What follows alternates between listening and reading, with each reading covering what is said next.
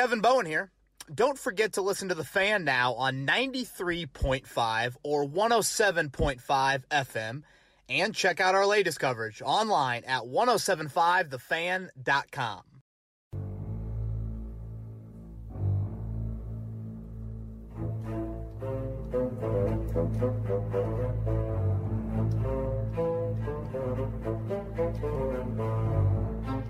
Are you out of your mind? Are you out of your? Good old Chuckster coming to Indianapolis this weekend. Raiders are flying straight from here to London. That makes sense. They they aren't Right. home for like five weeks. That sucks. Yeah. But I guess that's I guess that's what they deserve for moving to Vegas next year. Uh, that voice you hear is Joey Molinaro. I'm Kevin Bowen, the newlywed. Joey back in studio. Hey, How you doing, man? I'm great. I miss my wife. I uh, am feeling a little drained and just kind of emotionally and physically hungover. But, Yes. um, you know, it happened. It was there, and uh, it was awesome. So It was an awesome night for sure. I'm sure it was a great weekend for you. Uh, Maddie and I had a blast as we talked about on Monday's podcast. Yes, thank you for being uh, there. Definitely, definitely. I dude, that was a great. I, I love that barn. That was cool, man. The the bar or the barn? barn. Yeah. Well, Bar- bar. yeah, The bar's yeah. always cool. I mean, the Okay. bar could be on a street or in my backyard, but yeah, the Yeah. barn. Oh, Yeah. man, a lot of work uh, went into that. Big thanks to um, Riley's mom and, and her grandma and everything because they, they did a, a whole bunch of it. But we got down there on Friday and then set up the whole thing and turned out really well. Mother So- Nature cooperated. Cooperated. It was a little warm, but I'd rather be that way than rainy or sloppy or anything. And um, yeah, it was a great day, but uh, glad to be back for sure. We loved it. We missed you a little bit here on Kevin's Corner, so we're happy to have you back. Um, sorry that you have to come back and watch the Raiders and Colts, but um, you Well, I love it. You said Chucky. I mean, he's coming. Chucky's That's fun. coming. Yeah, he's bringing his football team to town. Uh, right now, as we tape this Thursday morning, Colts are I think six and a half point favorites. Yeah. which is the biggest ever for Jacoby Brissett under center. So that'll be something to watch. But um, our Thursday podcast, per usual, will be a very game centric focused podcast. We'll talk about what I learned this week, the Malik Hooker injury. Uh, a little bit of Adam news, not too much. We don't want to hit on that. And then I, I do think we need to probably give our most detailed injury report update of the year. Again, when we film the or we record this podcast, it's Thursday morning. Um, so we still have two more practice days to watch, but uh, I'd say a little bit more concerning, certainly, than we thought of coming out of um, the win over the Falcons. Yeah, well, let's start with things you learned, Kevin. And, and first, that kind of ties into uh, the injuries. There is that it's it's really Khari Willis's time now. It is Khari Willis's time, and you know it's kind of funny, Joey. When we talked after the draft, we felt like maybe Khari Willis was the most ready-made draft pick, and the reasons for saying that is this is a guy that started various games in four seasons. Not something you usually see from a Big Ten defender on a really good team in Michigan State. There wasn't some position switch he was going to have to undergo, like, you know, I guess in a way, Ben Banogu initially was thought of, or and even a guy like Parris Campbell becoming more of a complete wideout and less of a gadget guy. But I will say that where we expected Khari Willis to be ready made was probably more as a box safety, more as that line of scrimmage guy, similar to the one we saw two weeks ago in Tennessee, make some great plays. And now without Malik Hooker, I think he's going to be asked to do a lot more deep field center, not, not so much center field, because I think it now you just kind of have to play, you know, I guess left field, right field, sort of a cover two, more Yeah. of that look to it. I don't think you want to leave either of your safeties, Clayton Geathers or Khari Willis, in that single high look, but we're going to find out about Khari Willis and something the Colts told us all along. Like during the draft process, the Colts made it clear from day one. They were like, he's not just a box safety. Trust me. Like he's not just this Clayton Geathers 2.0. Yes, he's probably most comfortable as a box safety, and we think he's one of the surest tacklers in the NFL. But it's just, it's something that now we're going to see him in a different skill set a little bit more. Again, deeper down the field, more of that kind of last line of defense sort of thing. And that's a skill set that I think Malik Hooker brings and brought to your defense, perhaps more so than any other player on your roster.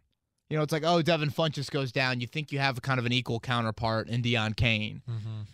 But I look at Malik Hooker and it's kind of like he goes down. I don't think there's anybody on the roster that necessarily you look at on paper and you think that guy will 100% Right. fit what Malik Hooker gave this defense. Um, I remember talking to Chad Henry, the Colts area scout, so kind of the Big Ten, Michigan State, Midwest scout for the Colts. And he was pretty adamant that this guy, Khari Willis, wasn't just a box safety. You know, said that at Michigan State, they lined him up all over their defense. Extremely instinctual player, very smart player. And then we do the um the draft film breakdown with Chris Ballard. And Ballard pretty much exclusively showed us plays where Willis wasn't a box safety. Uh-huh. to just kind of remind us like all right this is why we thought he was one of the three or four best safeties in the draft. This is why we traded up 20 picks to get him. Because when you look at Khari Willis measurables combine testing he's not on par with the elite level the rest of the 2019 draft picks have in those areas he's 5'11 213 runs, you know, mid four fives. Again, not a crazy jumper or short shuttle guy. So he's a little bit different Yeah. than the rest of that. I feel like his number doesn't do him any justice either. No. Being number 37? No. Yeah, it's, it's like not that, that obviously all those things you just said is true, but it's like you look at him in 37, you're like, ah, I don't- Yeah. Are you playing JV and, Right. and you're in the fourth quarter on a, you know, blowout a homecoming game? You know, yeah. 37 is not a pretty number for any any position. yeah. So it kind of goes along with all those, you know, measurables that you just Yeah. mentioned. you know, it's something where we saw the Colts work out some safeties earlier this week. Marcus Gilchrist was probably the biggest name on that list. I had a lot of people asking about Eric Berry. Oh, wow. Yeah. You know, I think what you have to remember about Berry or even Mike Mitchell last year, they've got to want to come here and they've they've got to want to be willing to do a duty for a month and a half and then go on the bench. Like this is not Atlanta right now with Keanu O'Neal, who just tore his Achilles and is out for the rest of the year. This is Malik Hooker. You're a stopgap guy for a month, month and a half. So I think that played in to maybe some of those bigger name safeties that are on the open market necessarily not um, not fall into an immediate fit here in Indianapolis. Um, I, I do think it's interesting to me, Joey, that Malik Hooker now missed what eleven, no nine games as a rookie with the ACL, Mhm. two games last year, and then the playoff game against Kansas City. Yeah. Now he's looking at you know four to six weeks here with the torn meniscus. It's weird that he has suffered these injuries and is a bit injury prone when he doesn't have a, like the physicality of a Geathers or a Bob Sanders. Like you can kind of understand why Clayton Geathers always gets hurt. You can kind of understand why Bob Sanders always gets hurt. Yeah. With Hooker, it was just I don't know if you saw the replay of, of the play he got I hurt saw on. the video that you put up. Yeah. It's just kind of an awkward like half tackle slide in where his knee just is in a bad spot Right. and It's been a lot of bad timing for him. yeah, it really has. I mean that Jacksonville play, I went back and watched the torn ACL because it's on two separate knees. I'm almost positive on that. I know some people have asked that. The ACL I think it was his right knee. I think this injury was his left knee. That ACL play, Nate Hairston and I think Allen Hurns caught the ball from Bortles. And Nate Hairston and Darius Butler like come to make the tackle and they just kind of almost knock each other off the tackle. Hurns goes up the sidelines. Now Hooker has to make a tackle, and boom, he gets laid out on the sidelines. Kind of a kind Yeah. of a, very questionable block by I forget who the Jacksonville wideout was, but um. Lastly, before we move on, you know, Corey Willis is going to get tested against some pretty good quarterbacks. You know, the schedule has lessened with the Roethlisberger injury and maybe just some of those other quarterbacks, but the next three games, Carr, Mahomes, Deshaun Watson, that's a pretty good quarterback stretch. So I think Corey Willis will get tested. I think Clayton Geathers will get tested. Some people have asked about maybe Quincy Wilson back there. Maybe when you go into dime packages, we didn't see that on Sunday, but now that you've had a week to get ready, you know maybe you put you know Wilson and and, and Willis back there, and you move Geathers up. Um, so yeah, we'll see how it all unfolds, and uh, big big test for uh, the rookie out of Michigan State. Kevin, the Raiders start the year 1 0, Monday Night Football, big win over Denver after all that Antonio Brown stuff. And then back to back weeks, they get blown out. Do the Raiders stink? What's going on? I think they kind of stink. They've been terrible the last Mhm. game and a half. Now, you play the Chiefs and you go to the Vikings. I mean, those are two, you know, difficult games for sure. But you look at the numbers since they had that. I think they're up 10-0 maybe on the on the Chiefs. I think they were kind of like the week 2 like, "Oh my god. Yeah. Who needs I- Antonio I- Brown?" I was interested. Yeah. Right. Uh, and then Patrick Mahomes is like, uh, hold my beer. Here's 28 points in the second quarter. Since that quarter, they've been outscored 62 to 14 Hmm. in the last six quarters. Definite stinkage there. That's stinkage. A lot of stink. Um, I think it's 18 of their last 18 drives. They've scored 14 points. So it's not been pretty Yeah. lately for them.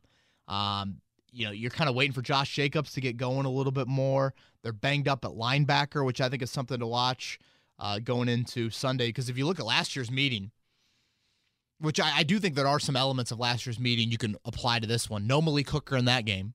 Derek Carr shredded you. Carr had 17 straight completions Mm-hmm. in that game. Yep. Raiders were up going to the fourth quarter. Pretty high scoring one there. Yeah, 42-28 final. Hooker or uh, Leonard had the um, the tomahawk chop on Doug Martin to uh, seal that game. But the Colts tight ends had a huge game. Mo Alie-Cox made the highlight reel of the season. Yep. Jack Doyle returned to the lineup, got in the end zone. Eric Ebron did his Victoria's Secret strut down the down the uh, runway model, if you will, after well. scoring. Yep. So your tight ends had a big day, and you think injuries at linebacker, and you think T.Y. Hilton banged up. We'll get into that a little bit later. Hilton only had one catch in that game. And I think if there is a strength to this Raiders team, it is a little bit at corner. Uh, the Conley kid out of Ohio State, Mm-hmm. um, you know, Karl Joseph is a safety, you know, LaMarcus Joyner. There's a couple of names in Oakland secondary um, that I think you have to at least worry about. I don't know if you saw that. You see, no, they cut Ryan Grant. Oh no, Yeah, Ryan Grant. because he started. He had to slide in at that Z uh, position after Antonio Brown Right. left, and then He started and He he, the first it. catch of the season, and then, like you said, Ryan granted it. So no need for a tribute video oh okay, Sunday inside of Lucas Oil Stadium. You could still have one for Jonathan Hankins. would have been more of like a tribute vine to um Boy, that's Ryan That's really good. Yeah. Someone tweeted at me yesterday. I blinked. Did I miss it? yeah, there you go. You know? Someone was like, "Oh, are we just gonna have a picture of him running routes?" Like Getty Images highlight reel of Ryan Right. Grant. Um, Jonathan Hankins, Denzelle Good, couple former Colts Right. out there in Oakland. Um, but yeah, I just I, on paper, Joey, I feel like it's one of the easier games you're gonna have all year. For sure. And yes, you have some injuries that are going to play into it, but this is an Oakland team that I think is on the ropes. You know, it's it, it just it's teetering a little bit, and and we talked earlier. They're in this five game stretch where they don't play at home, and everyone's kind of questioning what the future holds and what the hell Jon Gruden's doing. Just all these weird dynamics, and I think if you can kind of hit him in the mouth early, that could do a lot to making this game be a runaway, and maybe we see Brian Hoyer make his Colts debut. Playing devil's advocate here. I'm with you. I feel Okay. like the Colts are, re- are are rolling. I feel like the Raiders are reeling. This is why I like you big. And you know, Maddie wasn't giving me a whole lot of devil's advocate on Monday. No, she big big kudos to Maddie Bowen. She did a great job. I got a couple laughs listening for sure. She texted me during the podcast. You'll like this. Yeah. Who was Julio? well, she fooled me because she just went right with it and she said, "I wouldn't say he's the best in the league." She played it off Hey, pretty yeah, well. I was like, "Oh, damn!" you can make an argument for DeAndre Hopkins. You can make an argument for some Odell Beckham. You know, whoever. But yeah, when she texted me who is Julio, boy, I was like, oh boy. That's funny. Yeah. That's great. Um, All but right. to play devil's advocate Yeah, here, yeah, yeah. Kansas City coming up next week on Sunday Night Football. Had a good win over Atlanta. You're you're kind of this is one of those weird games in between. It's like okay, almost a touchdown favorite.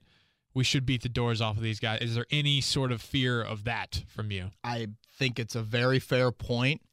Um, I trust Frank Reich to get his team to be a professional football team on Yeah. Sunday. Take care of business. Do your job. Uh, every sort of cliche that you can think of. Just get it done. Because if you win on Sunday, you can get blown out in Kansas City, and we will still have questions about just how this team could do in January. But you're going to come back from your bye week, a three and two football team, and Andrew Luck, Johnny Unitas, Jacoby Brissett. You would have signed up for three and two. You would have signed up for three and two, and you've gotten a road divisional win. You're one and zero in the AFC South. Like that is just huge, huge for this football team to go ahead take care of business on Sunday, no matter your personnel situation, and move on. Um, sure, there is a human element that you could be looking ahead, but I look at Frank Reich's football team and I think this, and I touched a little bit on this on Monday's podcast. We talk so much about him as a as a play caller and his schemes and his chess matches. That is obvious, but his team is also very disciplined. They've shown that in the penalty department early in the season. I'd like to think they'd be disciplined again on Sunday, Lucas Oil Stadium. Last week there without the maniac, it was funny seeing his wife or fiance or um, post those Instagram yeah, stories of him in the full great. helmet and the jersey. Gotta love a guy who's that invested. But larger point being here, Kevin, pretty long injury list going into week four for the Colts. Yeah, longest of the year. What we saw uh, after Wednesday's practice, and like I said earlier, uh, this is a fluid situation. You know what I say here could definitely change here in about 24 hours or 36 hours. So stay tuned to our notebooks on 1075thefan.com and, and my Twitter account for my thoughts on this. Um, Darius Leonard did not practice Wednesday. If he does not practice Thursday, Joey, he's not going to play on Sunday afternoon. You know, I, I, think that's pretty much a foregone conclusion. There's still a few steps to clear in the concussion protocol. We did see him at the complex on Tuesday. We didn't see him at all last week, so I guess that's somewhat of a positive sign. But, you know, there is past precedent with guys having concussions, missing multiple games. Quincy Wilson missed almost a month last season. Clayton Geathers missed a few games. Now, more often than not, a guy only misses one game or misses zero games.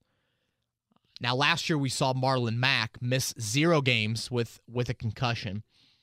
He didn't practice on Wednesday, but practiced on the Thursday session. So this is obviously a huge day for Darius Leonard to get back on the practice field. And, you know, I thought after going back and watching the game a little bit more detail, some definite ups, some definite downs for Bobby Okereke in his first start. Uh, Matt Eberflus, a guy that probably toes the line of not trying to be overly critical on his personnel or his defense in general, at least publicly. He was definitely gave that sort of vibe with Bobby Okereke. Some good, some bad. What you'd expect for a first time rookie starter. Uh, if you look at Oakland, you think Darren Waller, their tight end, has been kind of a fantasy godsend here early in the season. Leads the team in catches. Yeah. Had 13 last week. Um, so the tight ends were exposed a bit. Now, Julio Jones and Mohamed Sanu and Calvin Ridley help draw attention elsewhere. The Raiders obviously don't have that, but uh, Leonard is is a name to watch. And then T.Y. Hilton, Joey.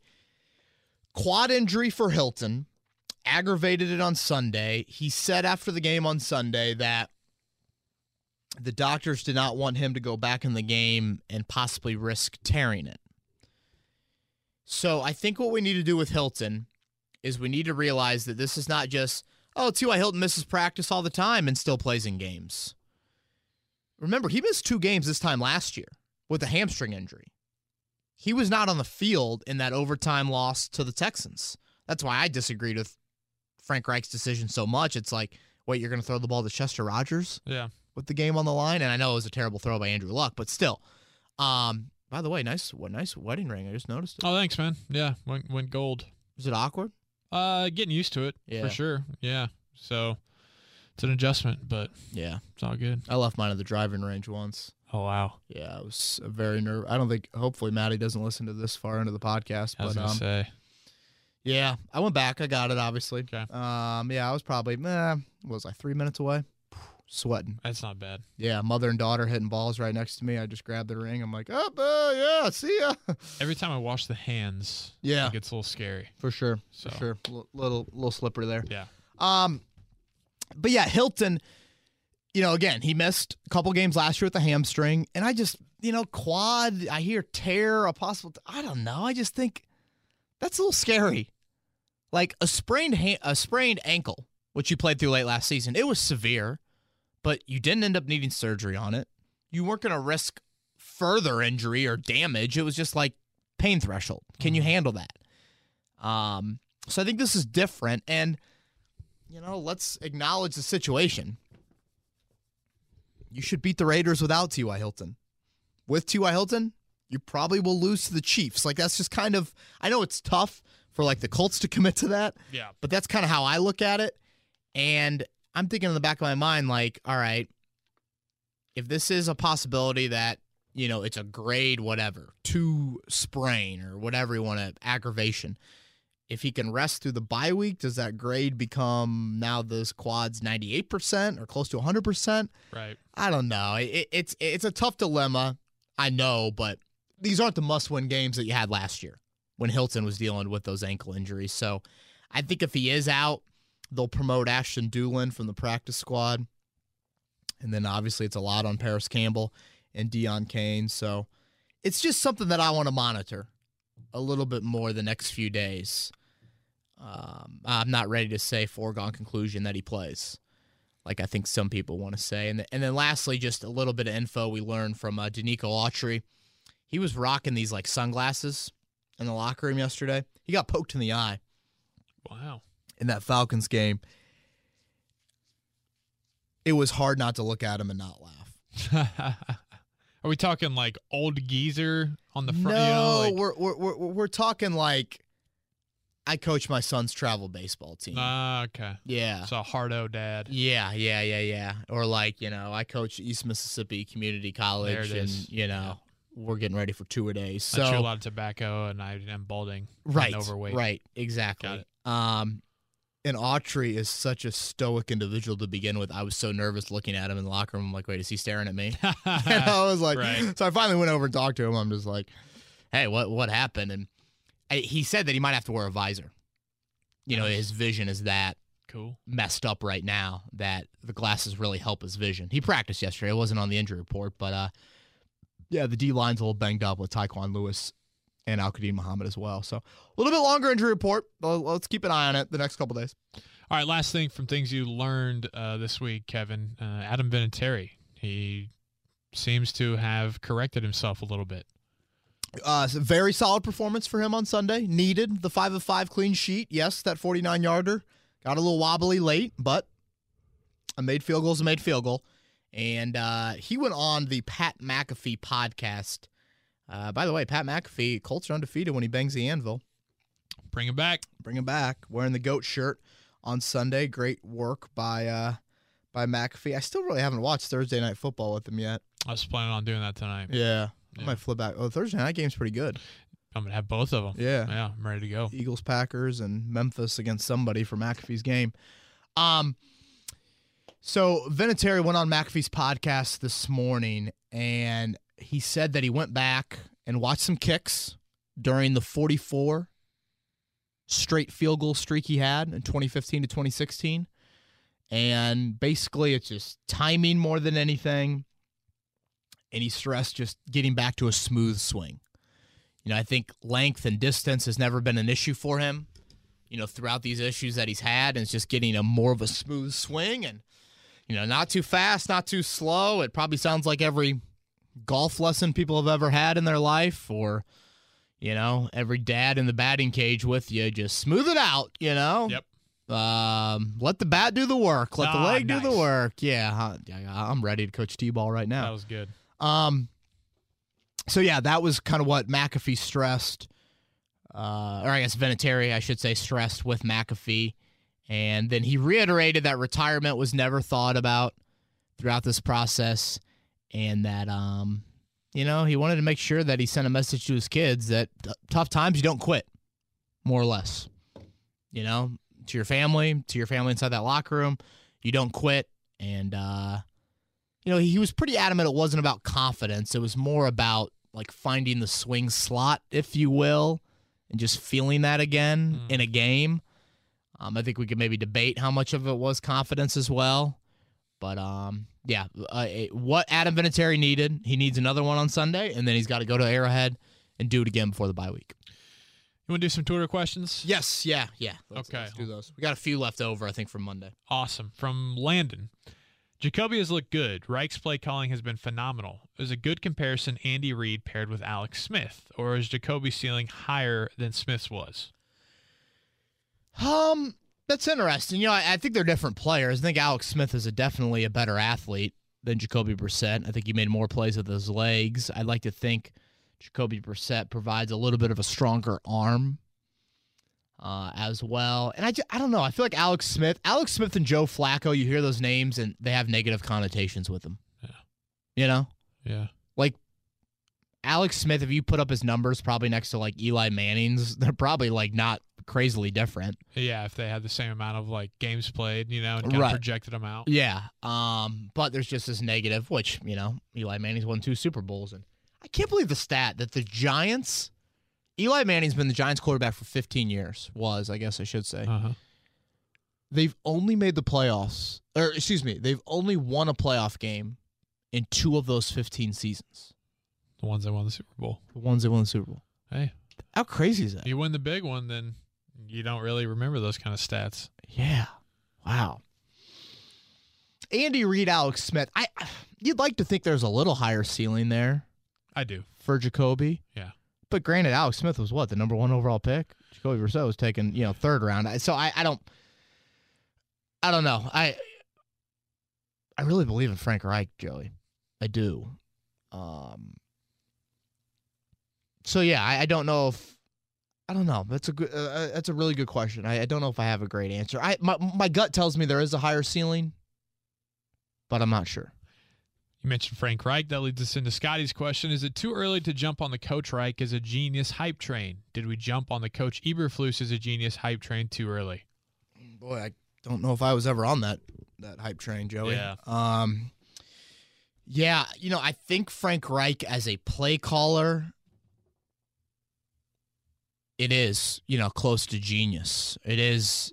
It gives the cult genius is a really really aggressive term. Like Bill Belichick is a genius, Mhm. but Frank Reich makes he makes things look genius like a lot. And as I as I posted in the article on 1075thefan.com earlier this week, he's an offensive weapon. He's a weapon. He ain't going to score you any fantasy points on Sunday, but he gives the Colts a great chance to win a football game. Um, but yeah, I think there's more evidence there of Frank Reich than Matt Eberflus being a genius. So yeah, I, I, I am I am all aboard the Frank Reich terrific, terrific play caller train. This is from Hey B Love Luck. Hmm.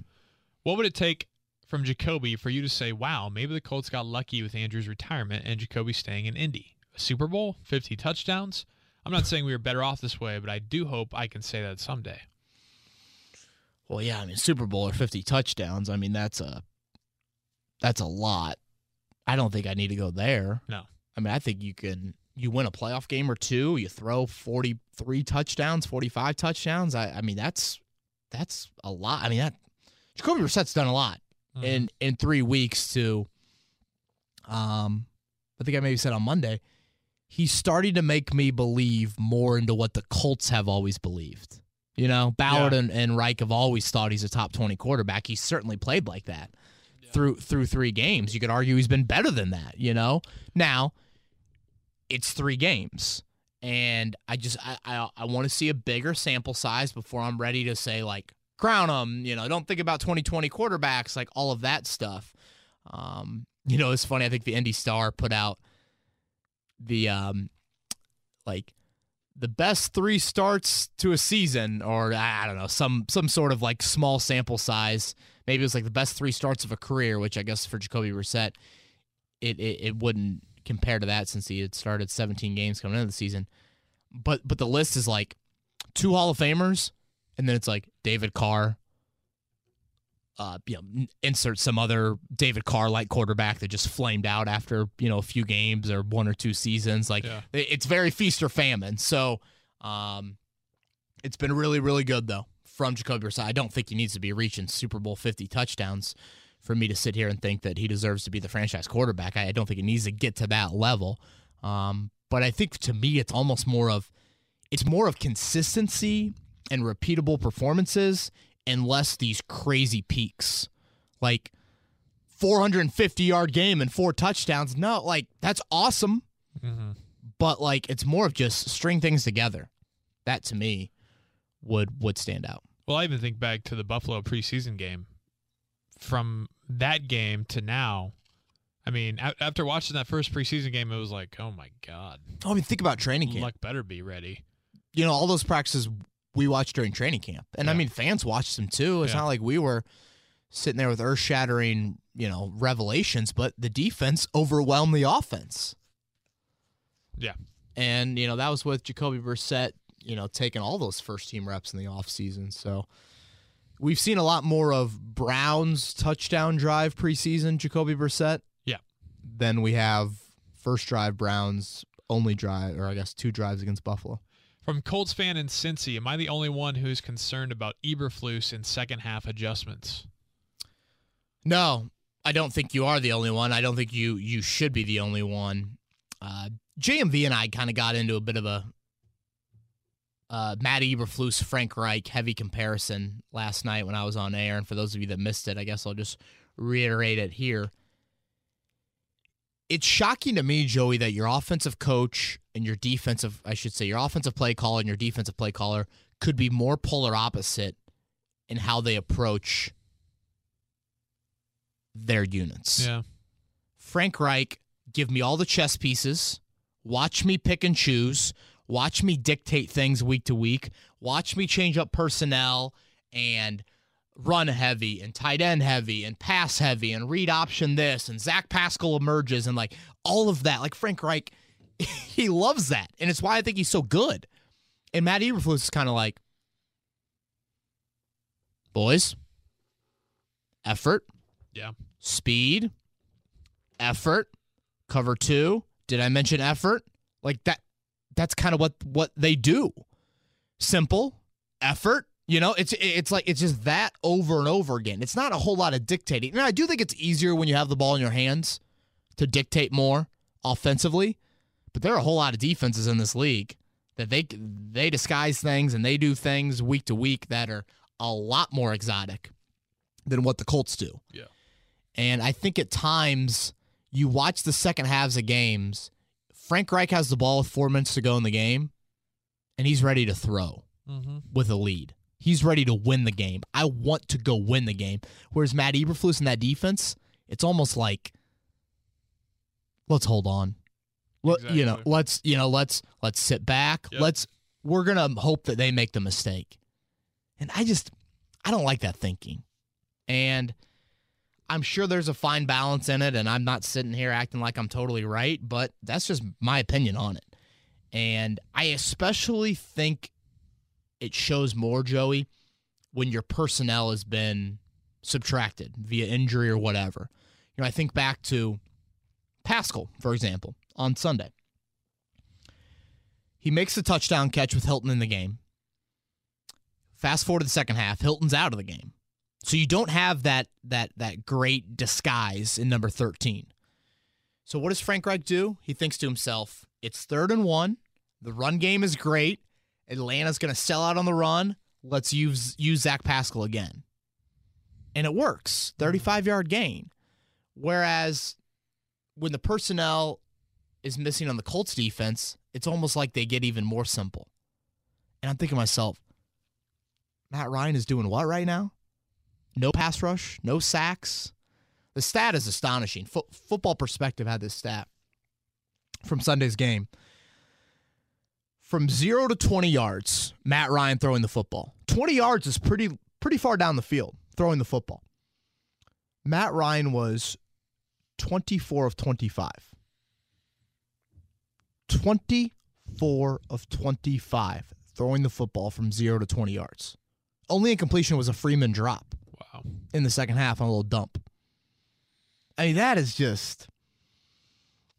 You know, I I just think when you're missing personnel, I think your, your your scheme needs to be even better to try to make up for your lack of personnel. Right. That, that's kind of how I how I look at it, and I don't know. You know, it'll it'll probably continue to be a question for me, and it'll be tested the next three weeks, personnel wise. You're, you're missing some guys, and certainly, as I mentioned, some of the quarterbacks you're going to play are Pro Bowl caliber, MVP caliber, and Patrick Mahomes, and hell, maybe even Deshaun Watson. Deshaun Watson's a damn good football player. Yeah. Um, I was gonna say we're gonna find out pretty quickly, like you said. I mean, Yeah, in it's just- Kansas City. Yeesh.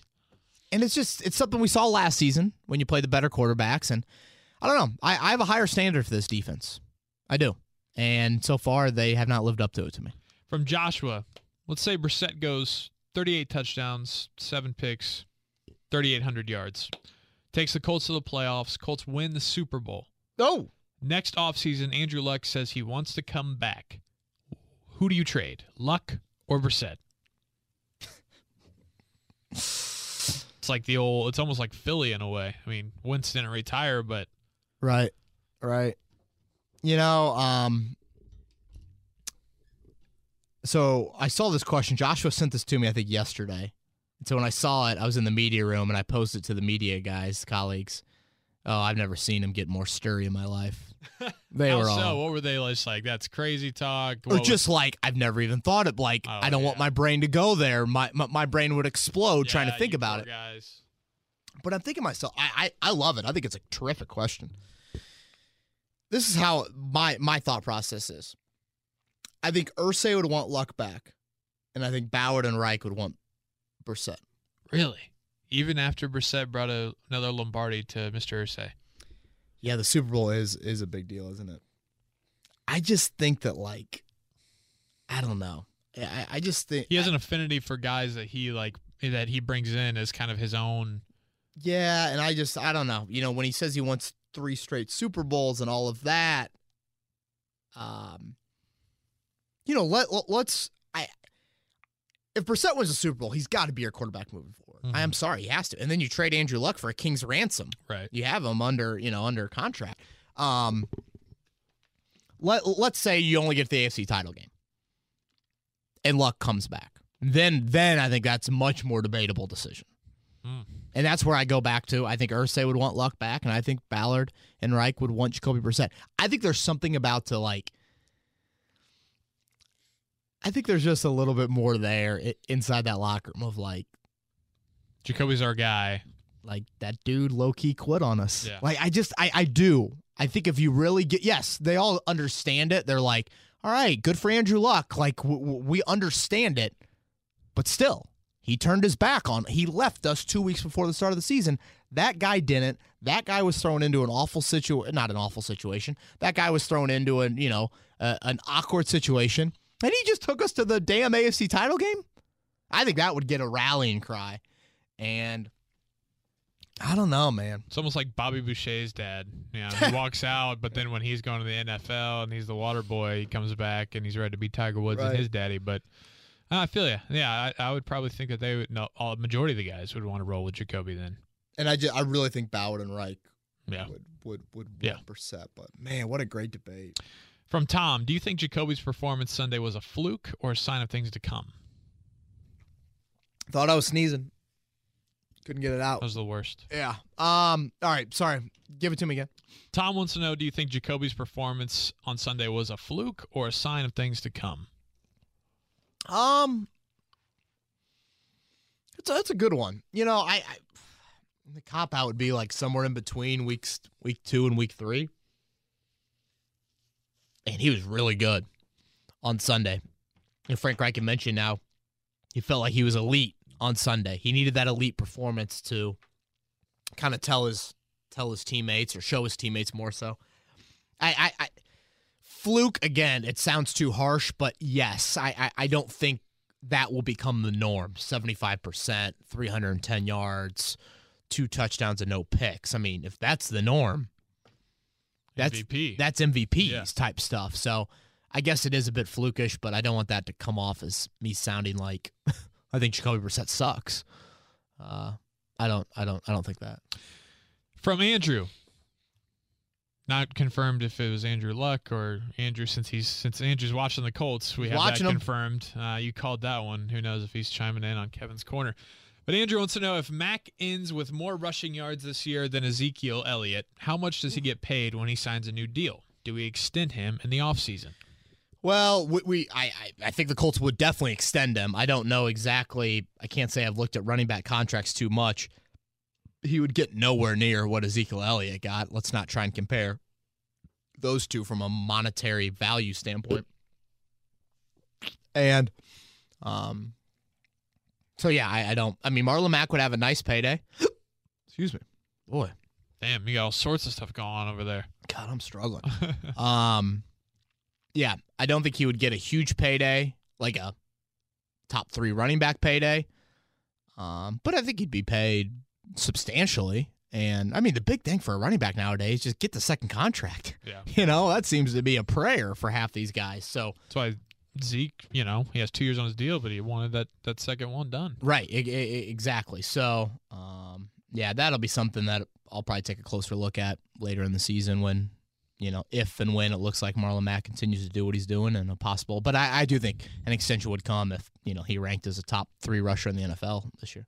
From Mitch, it looked like Turay was more effective against the left side than Houston yesterday. Notice this in the Chargers game too. Given his speed, should Turay line up on the left side and Houston on the right? I think it really depends, Mitch, um, game to game. You know, how do your tackle? How does the tackle situation look?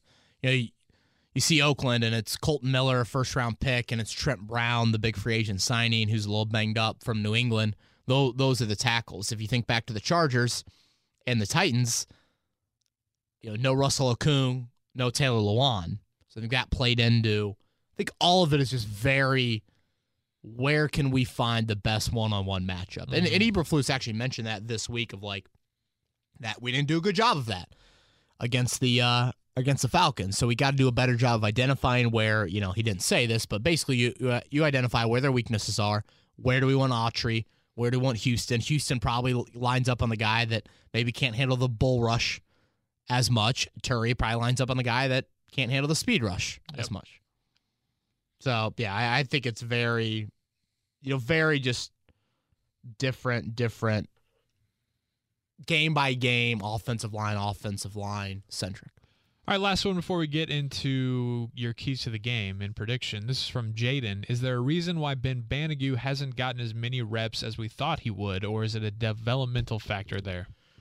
Well, Jaden, I don't know what you thought he was going to get. You know, I look at him as the fourth defensive end right now. Um, Al Muhammad, um, Justin Houston, Kemoko Turay, and then Banogu. You know, Turay didn't play a whole lot of snaps against the Falcons, so I, I don't. I- know that um, Frank Reich actually liked what what Banogu did on Sunday. He he singled him out as a guy that played pretty well. Um, but yeah, it's just you know it's kind of tough to get a fourth defensive. And when Jabaal Sheard gets back, it's going to be tough to get him consistent reps. So I think you look at Turay as your better pure rusher. So that's why you want him on the field a little bit more than you want Banogu. All right, man. Colts, Raiders, Lucas Oil Stadium, one o'clock kickoff. What are your keys to the game? Disrupt Derek Carr is number one. You know, I uh, the stat is pretty amazing. Derek Carr has the highest passer rating against the Colts of any team in the NFL. I think it's 128 ish. Wow. So he's torched the Colts. Two meetings, or just two meetings, but still, uh, gotta gotta have a better pass rush. And in a West Coast offense, it's so much timing. You got to disrupt that timing, which again, that is either the rush or it's you play a little bit more press man and you disrupt some of that timing. And just, I felt like at times in the zone looks, Joey, guys are backpedaling to their zone, and then they get to their point where they stop in the zone, and then for a lack of a better term, their feet get stuck in mud and they're just slow to breaking on the ball, slower than they need to be. Yeah. So I think disrupting the timing of Derek Carr is paramount. He's the only guy that can keep Oakland in this game. I don't think Oakland's going to rush for, you know, I don't see Josh Jacobs going off for 150 and, uh, you know, Oakland winning the game that way. Number two, your depth has to deliver. We mentioned the injuries. You're banged up. You're also playing at home against the Oakland Raiders. You should win this football game. I, even if worst case scenario happens, no Leonard, no Hooker, no Hilton, you should win this football game. Like that's just the reality of the NFL. It's a home game against a team that we all expect to be drafted in the top 10. Yep. You should win this football game. and your depth has got to deliver for you. You know, second start for Okereke. If Hilton is limited or if he's out, do we see Campbell and Cain, you know, take on a bigger role in the passing game? Obviously, Khari Willis at safety. And then lastly, I think you just got to embrace being the favorite. You know, something we talked about coming into this season. Will outside expectations, will the Colts react differently to those this season? You know, they played the underdog role so well. Well, this is one of the games where you're the definite favorite. I just think it's good to good to embrace those. And like I mentioned earlier, you win on Sunday, you play with a whole lot of house money next week in Arrowhead. Colts have won seven straight at home. Yeah, they've always been. I mean, think back to the RCA Dome days. Right, right. you know? But seven, seven straight. I mean, that's Mhm. that's notable. Second longest streak in the NFL. I think to the Patriots. Um. So yeah, those are my keys. Got a prediction? What we thinking? Spread six and a half. I'm going to go above that. I think the Raiders, if you can jump on them early, I think that they will break. I go Colts 31, Raiders 20. Wow. I was gonna go Colts thirty, Raiders twenty one. Nice. There you go. Look at us. Uh huh. Um, yeah. So so far, three and zero in the year predictions. Hopefully, you know, for my selfish sake, move to four and zero, and for Colts fans' sake, move them to three and one in the year. Hey, they don't come to you. You know, they call you the number one Colts podcast in the Colts program for nothing there, oh, man. great so point. Great You point. got you're Yeah. proving it week in and week out. Forgot about that game day ad. Thank you for making that. Uh huh. All right. Uh, so rest of the week, what can we expect in terms of preview and everything leading up to uh, week four? Yeah, definitely a lot of injury stuff. Um, we'll hit on that on Thursday's notebook and then Friday's notebook as well. Um, I, I will get into a little bit more of Khari Willis today and just kind of what his role exactly will look like and, and why the Colts feel confident that he can line up all over the field. Um, we will stick next week. We'll stick to Monday, Thursday. Um, and then the bye week, we will get into maybe just one podcast during the bye week. But um, yeah, um, 1075thefan.com for your latest. And then obviously K Bowen 1070 on Twitter. Cool, man. All right, everybody have a great weekend. And um, if you have any further questions, hit me up on Twitter. Thanks for listening, everybody. This has been Kevin Bowen. Thank you for listening to another edition of Kevin's Corner. If you haven't already, subscribe on iTunes or Stitcher for the best Colts and Pacers coverage.